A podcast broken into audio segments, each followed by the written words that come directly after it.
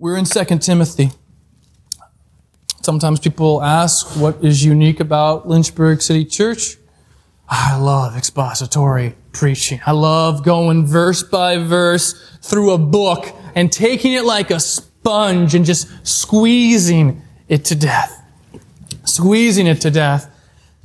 Second Timothy is where we're going to begin today. It seems appropriate because four years ago, almost a little over four years ago, we started through First Timothy. This is, I don't know, some of you guys can see my Bible. That was, that's how hard we squeeze these verses right there. It's just some of the some of the verses are just missing. Um, we spent over 40 weeks in First Timothy, so to give you an idea of what you're about to get into. So we're in Second Timothy today. This letter has been referred to as Paul's last will and testament. Paul's last will and testament. If you're familiar with the book of Acts, Acts 28, Paul's in prison in Rome, really under a house arrest. The story ends and it's believed that he traveled to as far as Spain on what would have been his fourth missionary journey. Well, it's been a few years since then, and he finds himself back in Rome. Eusebius, the church historian, claims that Paul was martyred sometime during Nero's reign, which ended in 68 AD. And so we place the time and date of this writing in Rome, roughly between 64 and 67 AD. And to give you a flavor of how one may have been received as a Christian at this time, I look to the church historian, excuse me, to the Roman historian Tacitus. For only a few years earlier in 64 AD, Nero torched his own city. The Roman historian Tacitus commenting on this writes, and I quote, but all human efforts, all the lavish gifts of the emperor, and the propitiation of the gods did not banish the sinister belief that the fire was the result of an order by Nero. Consequently, to get rid of the report, Nero fastened the guilt and inflicted the most tortures on a class hated for their abominations called Christians by the populace. Not exactly an ideal time to be a follower of Jesus, especially in the capital city of Rome. But that's exactly where Paul finds himself.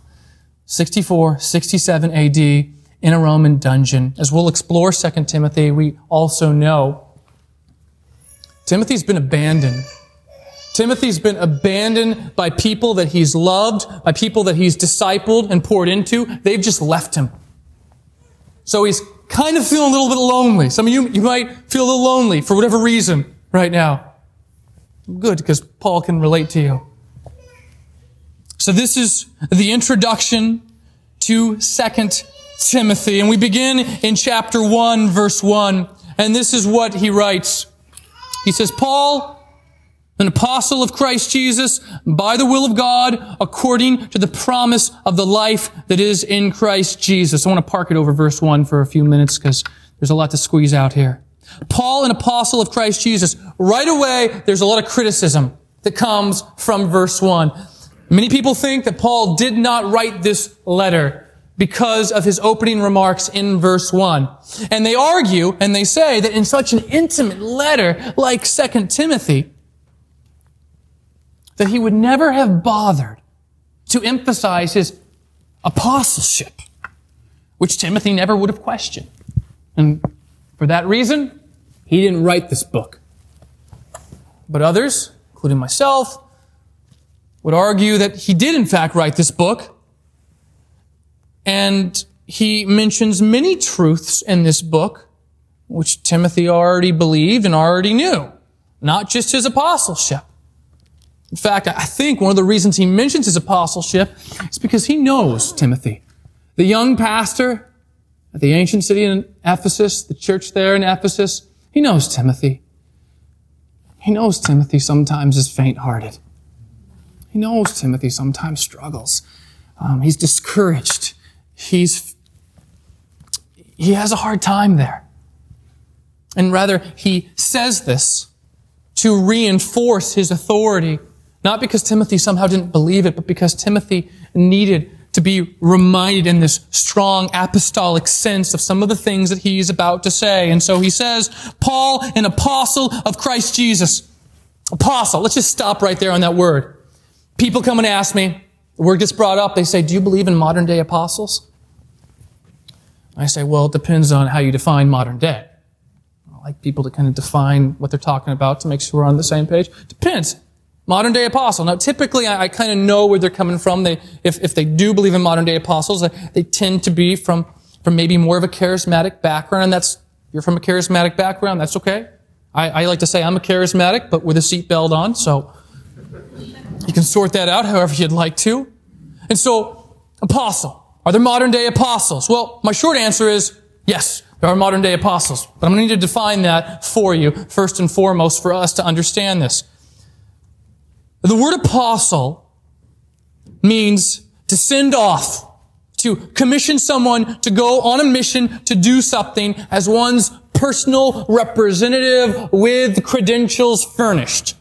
So we think of an apostle as someone who's sent off on a mission as a personal representative with credentials furnished.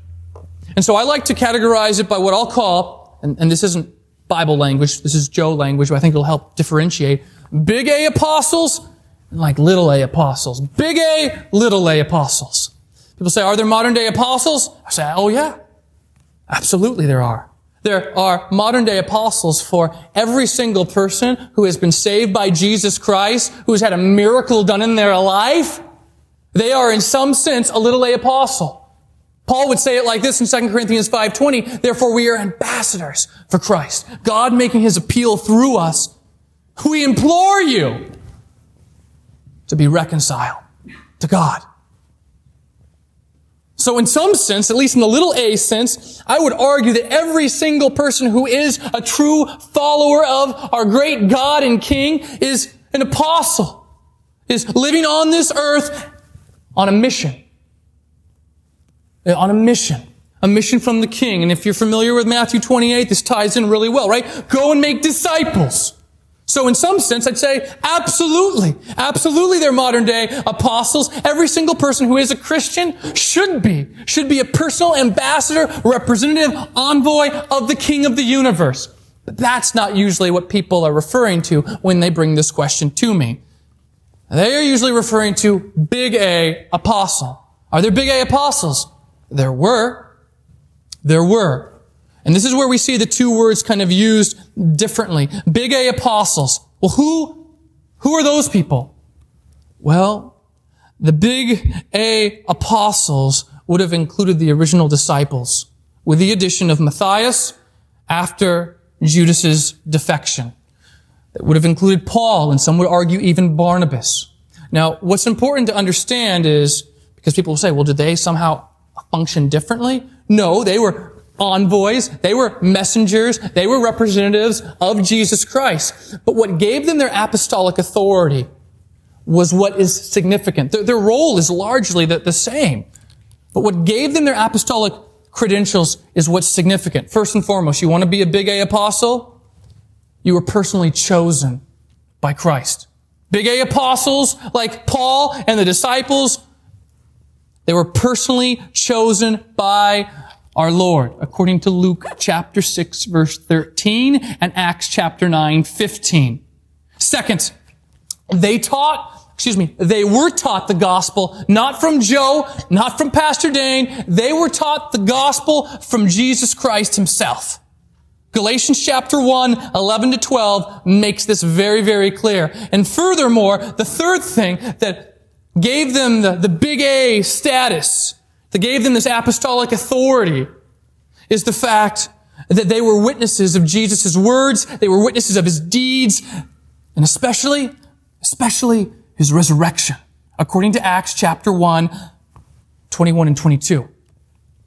They witnessed his resurrection. Paul, Paul witnessed it on the road to Damascus. That's why one of the reasons I believe he's counted as an apostle. So, are there apostles today? Yes. I would say for every single person who claims the name of Jesus Christ, you are an envoy to the King, you are his messenger, you are his representative. But are there individuals today who bear apostolic authority like Paul in the opening of this letter? No. Not anymore. Not anymore. So this is what he goes on to say. Paul, an apostle of Christ Jesus, by the will of God, according to the promise of the life that is in Christ Jesus. Don't want to neglect that phrase.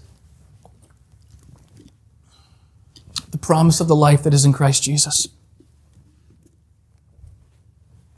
Here he witnesses and he testifies to this truth. The promise, think about that phrase, of the life that is in Christ Jesus. That God sent his only son born of the Virgin Mary. He lived a perfect life. He died a sacrificial death on the cross. He was buried, and three days later he rose from the grave, conquering sin, conquering death, that salvation is a free gift of God by grace alone, through faith alone, in the person of Jesus Christ alone. And here he's witnessing.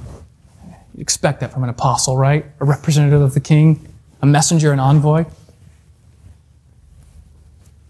So here's the observation I make.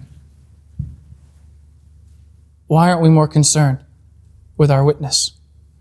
If we are, in some sense of the word, little a apostles, representatives, messengers, Paul would say 2 Corinthians 5.20, his ambassadors, why aren't we more concerned? For the sake of not embarrassing everyone, I'll ask a, a rhetorical question, one that needs no answer. How many of you have shared or witnessed to this promise, to the promise of the life that is in Christ Jesus this last month, this last six months, this last year.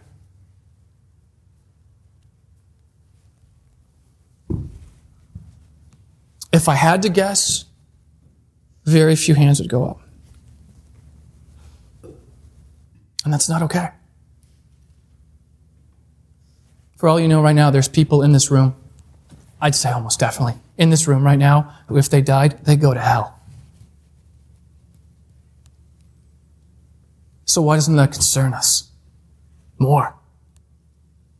You sit in class with people just about every day. You walk by people every day, people on your dorms, on the hall, people who are just out in public every day who don't know Jesus in a saving way. And yet, for many of us, witnessing to this truth as an envoy, a representative, an ambassador of the king is secondary to just about anything else going on in our lives. But I know you've got a lot going on. You got a lot going on. You're busy. You could say just about anything you wanted to to justify why not. He's in a dungeon. All of his friends have left and abandoned him.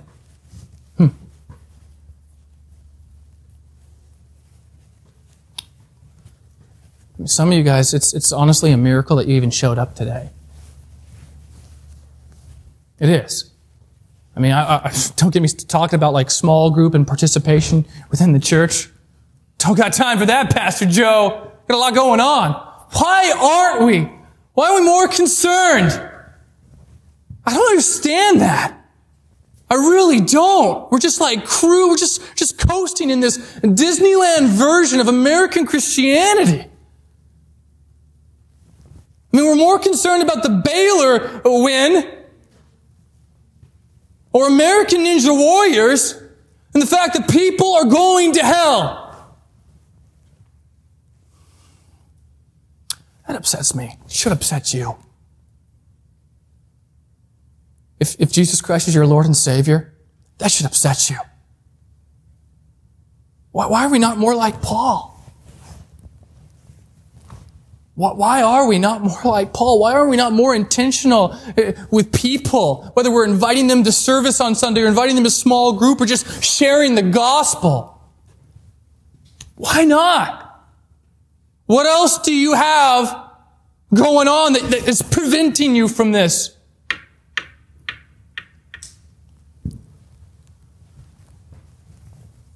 The promise of the life that is in Christ Jesus. I'll just be real. I think some of you guys need to probably stop making excuses and step up. To get a real sense of urgency from a guy, oh, by the way, who's basically on death row, who will die shortly after this letter is written. Some of you guys had a rough week. I get that. I don't think any of you are dealing with as rough situation circumstances as Paul is. Or a who still on death row in a Pakistani prison.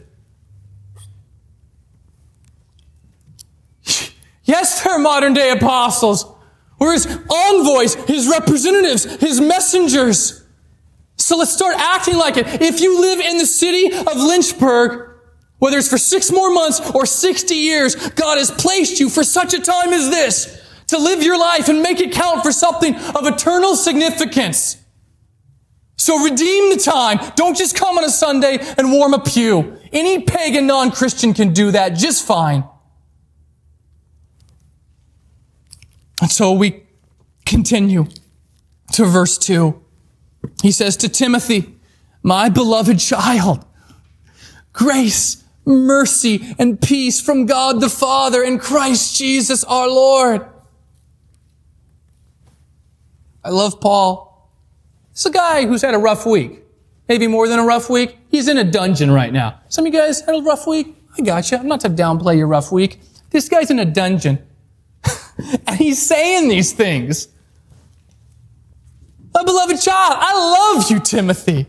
He's like, he's like, how can I encourage Timothy? How can I encourage Timothy? I'm going to remind Timothy, I'm going to remind Timothy of the goodness of God, the kindness of God, the greatness of God. I want to point Timothy to that. You want to know what is the overarching theme of this book? If you're taking notes, this is what you want to write down. The overarching theme of this book is perseverance in the faith in lieu of suffering, despite suffering persevering in the faith. And so he's reminding Timothy, Timothy, I want to remind you of God's grace. God's mercy. I'm thankful for his mercy, especially in moments where I'm just a complete idiot. I want to remind you of God's peace, Timothy. Just pointing Timothy to the greatness of God. I mean, would we expect anything else from someone who's an envoy, a representative, a messenger of the King of the universe? Would we expect anything else from Paul? Oh God, that you might make us like this guy Paul. We have the passion that Paul has to point people towards you regardless of our circumstances. We get to verse three. I thank God whom I serve as I did my ancestors. With a clear conscience, as I remember you constantly in my prayers, Timothy, night and day. Just a quick observation. I'm thinking about this and I don't know. I felt personally convicted. This is an observation I pulled. Sometimes we have a tendency to take the people that we care about the most and love the most just for granted. He doesn't do that. Sometimes I do that. He doesn't take Timothy for granted. He's not just flattering him right now. I mean, he loves Timothy. I mean, he, they know each other. They've traveled together. They've eaten together. They've ministered together. They've doubtless suffered for the sake of the gospel together. Thank God whom I serve, Timothy, as did my ancestors. The reference here to ancestors is interesting. Paul, unlike Timothy, as far as we know, he didn't have any immediate godly examples in his life of what, what it looks like to be like a legit Christian dude or, or, or flip it around, a legit Christian lady. He didn't have any of that. We'll see in a second. Timothy does. Paul doesn't. He makes this reference to his ancestors here. And thinking through this, and, and some of you, maybe you were blessed and God gave you a, a solid, like, Christian mom, or maybe even Christian mom and dad but maybe not. So, so what do we do? What do we do? I can't relate to that, right? We get creative, right? We don't just float in our faith. Don't float in our faith. I mean, this whole letter is about persevering in our faith in light of circumstances not being ideal. So what do we do? We get creative. Matt Chandler, he'd love to say, young dudes, young dudes, get in the way of older dudes. Just, just get in their way. One of the best things I, I did, one of the best decisions I ever made, and I made a lot of dumb decisions when I was an undergrad at Liberty. One of the best decisions I ever made was I was just like, Pastor Dane, can I just hang out with you? Can we spend some time together? I just want to talk about girls, about the Bible, about life, about ministry. Just ask you any type of question I can think of. Get creative. Ask young dudes. It is totally okay for you to go and ask older dudes, can I just spend some time with you? Young ladies, it's totally okay to go and find an older lady and be like, can I spend some time with you? Can I come over to your house? Can we talk? Can we get together? Can we have lunch? Can we have coffee? If, if you don't hear anything else that I say, that is vitally important. Jesus gives us command, right? And this very much ties into this idea of small a apostle, an envoy, a messenger representative. This is so important. If we're called to make disciples, it's very difficult if you yourself aren't being discipled. In campus ministry, it, it, does help some, but sometimes my experience, there's only so much my 21 year old RA could, could, take me in life experience where I needed to go. I needed, I needed more than that. Don't coast. Some of you, you don't have godly examples in your life. What do you do? You do what Paul does. You get creative. He looks and he makes this reference to ancestors. He looks to other people in the faith, not his immediate family, to, to look to as examples. You need to do that. You want to persevere in your faith? That's a great catalyst. I thank God whom I serve as did my ancestors with a clear conscience. He's in a Roman dungeon. He wants Timothy to know his physical sufferings, the fact that he is in an unpleasant place right now, is not due to his unfaithfulness to God. It's due to him being faithful to God. It's because he's faithful to God that he's in the Roman dungeon. That he's writing this letter asking for Timothy, this young pastor in the church of Ephesus, I want you to come see me. With a clear conscience, okay? Clear conscience. And then he says this, I remember you as I remember you constantly in my prayers, night and day, night and day. He's emphasizing, he's reinforcing his devotion to Timothy. He loves Timothy. It's his son, it's his boy. John MacArthur, commenting on this phrase, writes this, and I quote, there is no better way to motivate other believers to consider their accountability, to be faithful, and to move their hearts in service of Christ than to continually hold them up before the Lord in prayer and tell them of it. You want to you want to encourage people, you want to disciple people, you want to motivate people to continue persevering in the faith, pray for them. How often? Often. And then tell them about it and, and just an observation here, just being real with you guys. Sometimes I struggle with this. Maybe even this year. I, I don't I don't know. I have. Some of you guys have been a small group at my house Tuesday and Wednesday nights, and, and a big emphasis on, on praying for each other. You get someone's prayer card, and you pray for them that night, but then you also we encourage to pray for them throughout the week. And so sometimes my mindset is, okay, it's Tuesday, so I'm going to let them know on Friday that I'm praying for them. That's, that's cool. It's like midweek. But oftentimes my motivation in doing that is simply like so that they don't think I'm maybe like spiritually prideful or that they don't think I'm like, you know, coming on too strong or that I'm weird or whatever. And just being real, sometimes we care way too much when it comes to the spiritual realm, like what people are going to think.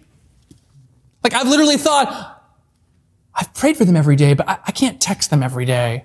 That'd be weird. Okay? Like, that'd be weird if I.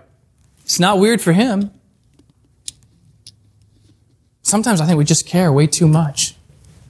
When, when it comes to these things, we care way too much. Right? We're in worship. Well, the person next to me, they, they had their hands up, so can I? Maybe I'll just do like one hand or, you know, palms up, palms down. Like, I don't, you know, what are they going to think? Like, who cares? Who, like, who cares? We care too much sometimes. Too much. He says, Timothy, Timothy, I love you. I know what you're going through. I know the challenges that you're facing. I'm praying for you, Timothy. I'm praying with that family situation you're dealing with. I'm praying because I know sin is knocking at your door. It's tempting you. It's trying to drag you down. I'm praying for victory in your life, Timothy.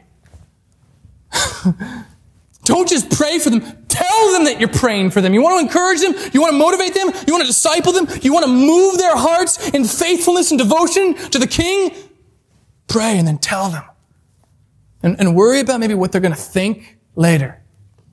I get it. There's, there's an appropriate balance. If I'm, if I text them like every hour, is that, is that weird? You know, use your own level of discernment. If, if you don't know them very well, it, it might be kind of weird. Listen, I don't want there to be any more weird Christians in the world. There's enough weird Christians. Uh, I want us, I want us to have appropriate social skills. But I'll just be real. Like whatever that is, I think sometimes we just care too much, especially when it comes to all things spiritual. What will be the perception of others? Your first concern should be you're an envoy, you're a representative, you're a messenger to the King. So discharge your duties faithfully. We get to verse four. He says this, as I remember your tears, Timothy, I long to see you that I may be filled with joy. Now we don't know the precise occasion that he's referring to where Timothy's bawling his eyes out. It, it very well could have been the last time they saw each other. A very tearful goodbye. We don't know, but once again, speaking of what we were just talking about in verse three, here's a dude who's just being totally real I love the realness. I love the transparency. Yeah, Timothy, the pastor at Ephesus, he just bawling his eyes out the last time, you know, we were hanging out. Um, very much probably because maybe he didn't think he'd see Paul again. But he's referencing that story, and it just reminds me, I think, of the, the vulnerability, both in Timothy when this happened, and, and, and two, when Paul is referencing this in this open letter to him. And it makes me think, once again,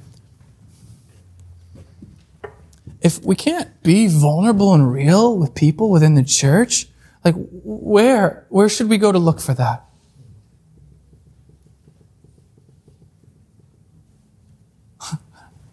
like if we can't be real with people in the covenant family of God, we can't be real and say, listen, I don't have it all together. And, and just, this is not part of the sermon, just, just Joe Decrion does not have it all together. I don't, I don't, I don't have it all together. But so often we come, whether it's here or outside these walls or in small group, and we put on this facade like, everything's perfect. How was your week? Perfect. Yeah. Seven for seven on my quiet times, my devos. You know, I just like, I'm a and that's good if that is you. I mean, that's, that's great. But sometimes people are just like, we, we have such a hard time. Like, once it comes back, what are the people around me going to think? Are the people, if I'm in my prayer pod with like two or three other girls, I don't know. I don't know if I can be real or transparent. And there is, I think, some level of discernment that plays into that. But so often, that's not what I see. I see people who just have this like facade that they've got it all together. We don't. We don't have it all together. As Christians, we don't have it all together. None of us do. Only one person has it all together, and they nailed that guy to a tree. I love I love the intimacy. I love the vulnerability. I love Paul being like, dude, Timothy, I'm remembering you. And the last time we met, like you were crying like a little girl. And dude, I just want to see you because I miss you. And when I see you, you are so encouraging. You're so refreshing to my soul. Man, I need people like that in my life. People who refresh my soul. We have enough people to drain it. I want, I want, I want Timothy. Do we, and here's the other question, other end of the spectrum, do we strive to be like Timothy? To be that source of refreshment and joy that we're spilling out in the lives of other people? How wonderful it is to know people like Timothy we should strive to be like Timothy, the type of person that lets their joy spill over like a cup full to the brim and let that joy just pour into the lives of others. Who, by the way, this guy, he needs it. He's in a dungeon. He's facing imminent death. God, help me to be like Timothy. Help us to be like Timothy, Lord. We get to verse 5. He says this, I am reminded of your sincere faith, Timothy, a faith that dwelt first in your grandmother Lois and your mother Eunice, and now I am sure dwells in you as well. So, Timothy, Timothy had a mom and a grandma who just loved Jesus, who, who helped disciple him. And Paul uses this phrase. He says, I am sure. You see it right there. I'm sure. I'm sure. This is in the original language, in, the Greek perfect tense. It implies that Paul was thoroughly convinced. Timothy, I know you love the Lord. I know Jesus is your greatest treasure. I know. I'm sure. I'm confident. I wonder.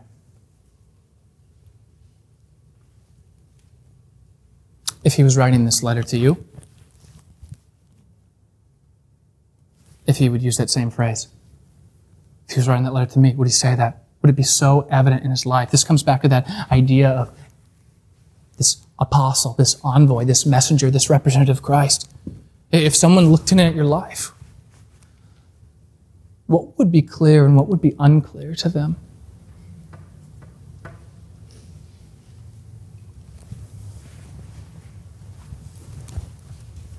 And so, he says, I'm reminded of your sincere faith, the faith that first dwelt in your grandmother Lois and your mother Eunice, and now I am sure dwells in you as well.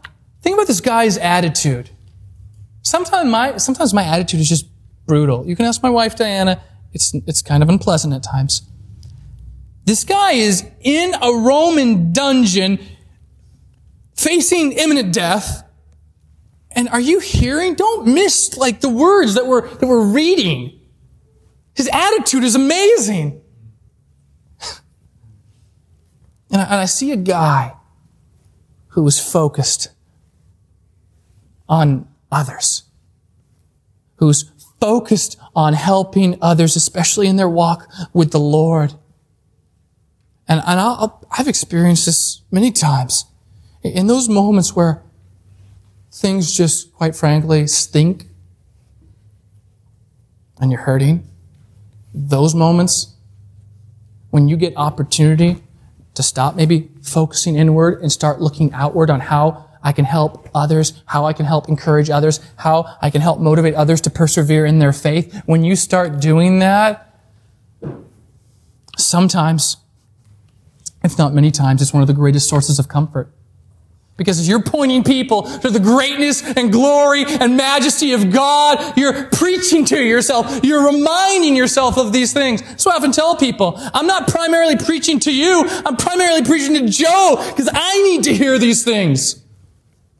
We need to hear these things. And Paul is just pointing Timothy. He wants Timothy to persevere in the faith despite anything happening. His attitude is God given, a little bit of a miracle. And I look at this and I'm like, I want to be like Paul. I want to be like Paul. I don't want to just coast in my faith. I want to persevere in my faith. I want to persevere. Some of you guys, you're not persevering in your faith. Like, if I said, when was the last time you opened the Bible? You'd be like, today?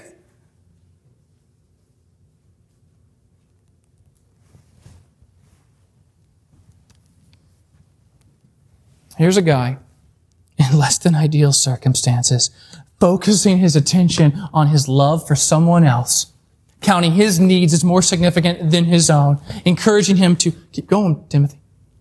I know you get discouraged. It's okay. Keep going. Keep persevering in your faith, Timothy. Regardless of what storm comes, oh, that we might be like Paul that we might persevere regardless of the circumstances. Why? Because we're called to. Why? Because the stakes are high. We are His ambassador. We are His representatives. We are His envoys. So why don't we start acting like it? Like, like set the excuses aside and start acting like it. Start acting like it.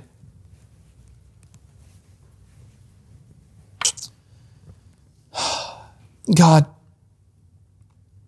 please help us. Help us, Jesus.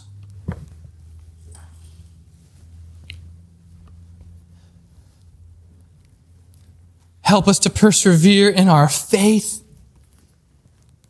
regardless of whatever things come up. I mean, this, God, I feel convicted. Thinking about Paul's circumstances. God, fill us not with excuses of why we can't persevere in our faith. Fill us with a passion and a desire to persevere in our faith. God, make us like Paul. Help us to, God, some of us, I just, just need to help us to stop coasting in our faith. The stakes are way too high, Lord, to coast. We need you, Jesus.